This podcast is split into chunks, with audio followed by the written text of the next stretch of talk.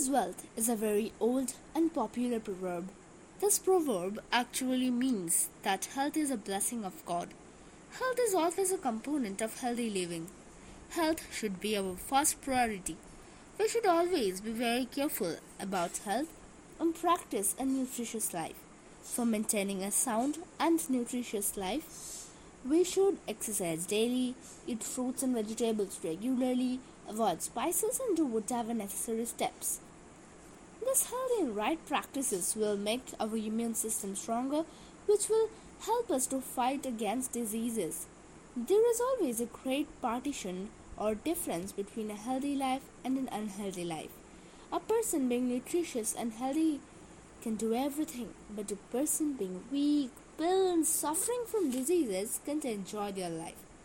Living life in such a condition is equal to death. In most of the students or working persons, it is seen that an irregular routine is maintained from morning to night. Without health, academics and work cannot be continued for long. People work very hard but neglect their health. So, everyone should maintain a regular healthy routine. We should keep in mind that God has given this precious life for exploring the world. Good health is more valuable than anything in our life. It is a secret of a healthy person. Health is a treasure. We don't have the right to waste it. So, from today onwards, take a pride or take a decision that you are never going to do any irregular habits which will harm your health or give you such a disease which will